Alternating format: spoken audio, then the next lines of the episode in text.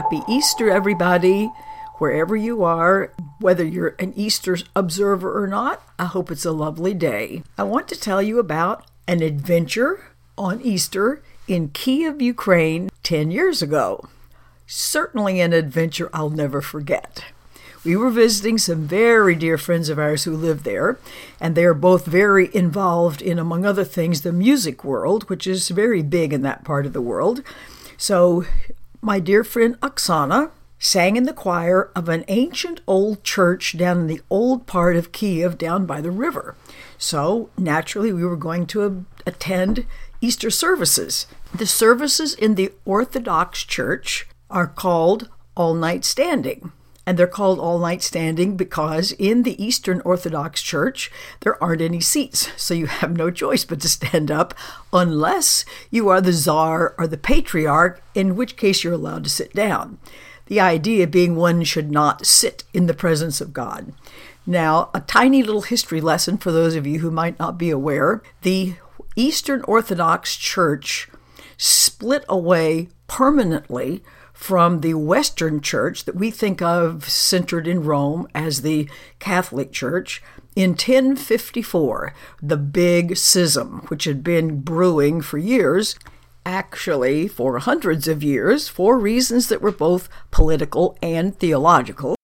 So at that point, the Greek Orthodox, which grew to include the Ukrainian Orthodox, the Russian Orthodox, and many other Eastern European countries, Orthodox, had their headquarters in Constantinople, now Istanbul, and the Western Church, the Catholic Church, that then through the Reformation turned into all sorts of other things, was centered in Rome. So the thing that's interesting about those two churches is that the Eastern Church emphasizes the resurrection, the Western Church emphasizes the crucifixion.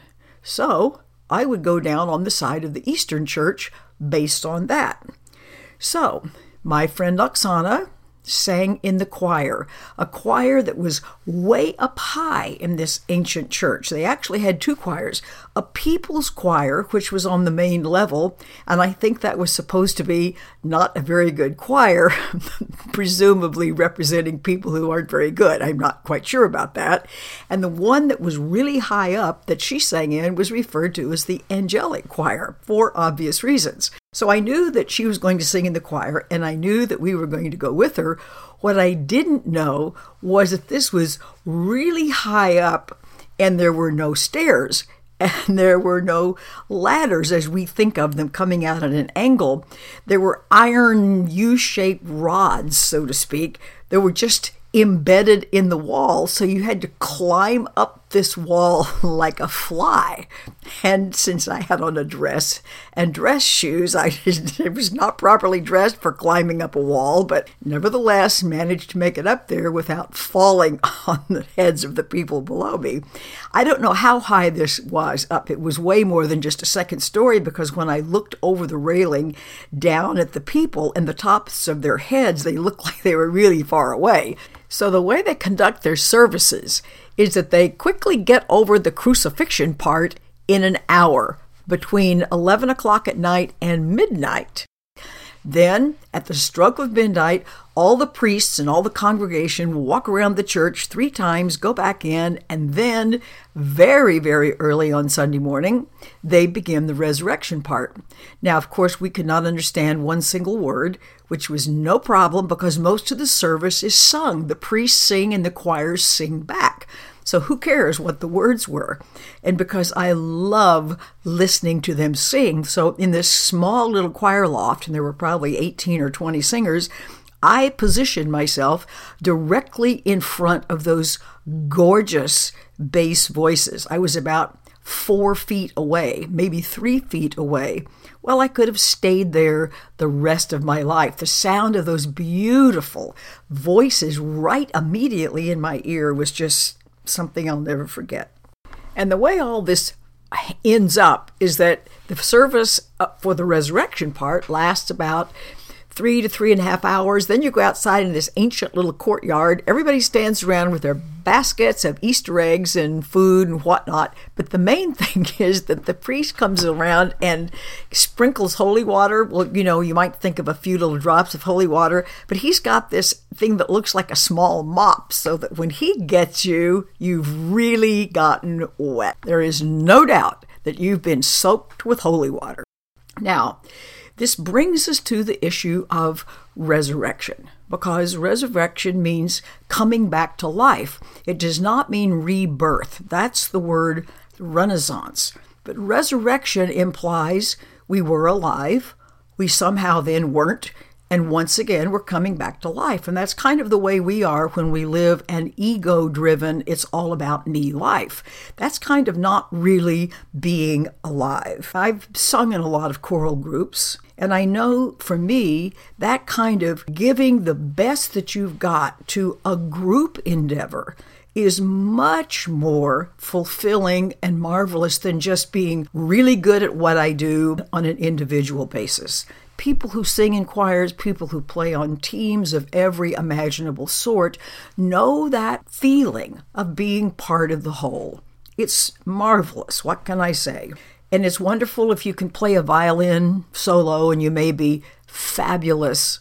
And I love to listen to that, but I would much rather listen to a full blown orchestra where everyone is contributing their part to just that magnificent whole. So it's interesting that a lot of us say, I don't want to let go of my ego. I don't want to stop being a separate self because I'm afraid that I will just get lost in the cosmic stew.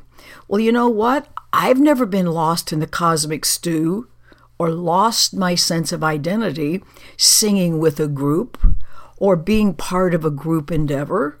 I'm sure no football player has ever felt diminished or small or not himself because he was playing wonderfully on a team. So we've gotten our stories confused about all this. So when we decide, I think I want to be fully who I am instead of a little star all by myself, things are going to get better. That's the whole point. We need to ask for help in opening up.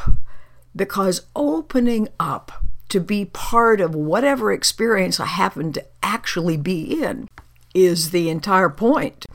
That can range from an experience of being very sad. Fine, be sad. Don't close down to it. It can be something wonderful. It doesn't matter what it is. What matters is being fully open to experiencing whatever that is. It means being fully open to asking for help, to be part of the whole that we actually are already part of. So this is not suddenly becoming part of the whole, it's the coming back to an awareness or coming back to life that we are most who we are. We're most distinctly and individually and happily who we really are when we are totally part of the one. And we experience that in our lives by being part of the team, part of the choir, part of the group putting on a project, part of dishing out food at the soup kitchen. It's the being part of. It's why people come together to be gang members. All of us want to come together, and that is a reflection of our innermost desire to come back to a realization of our actual state of oneness, which we haven't lost, but surely have forgotten.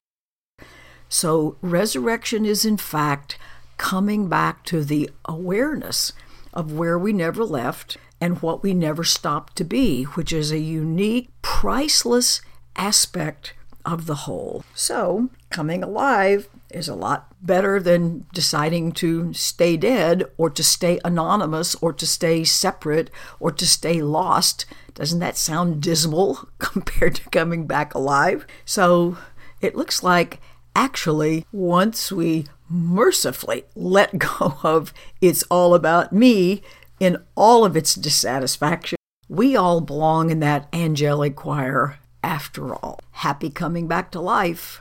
Bye.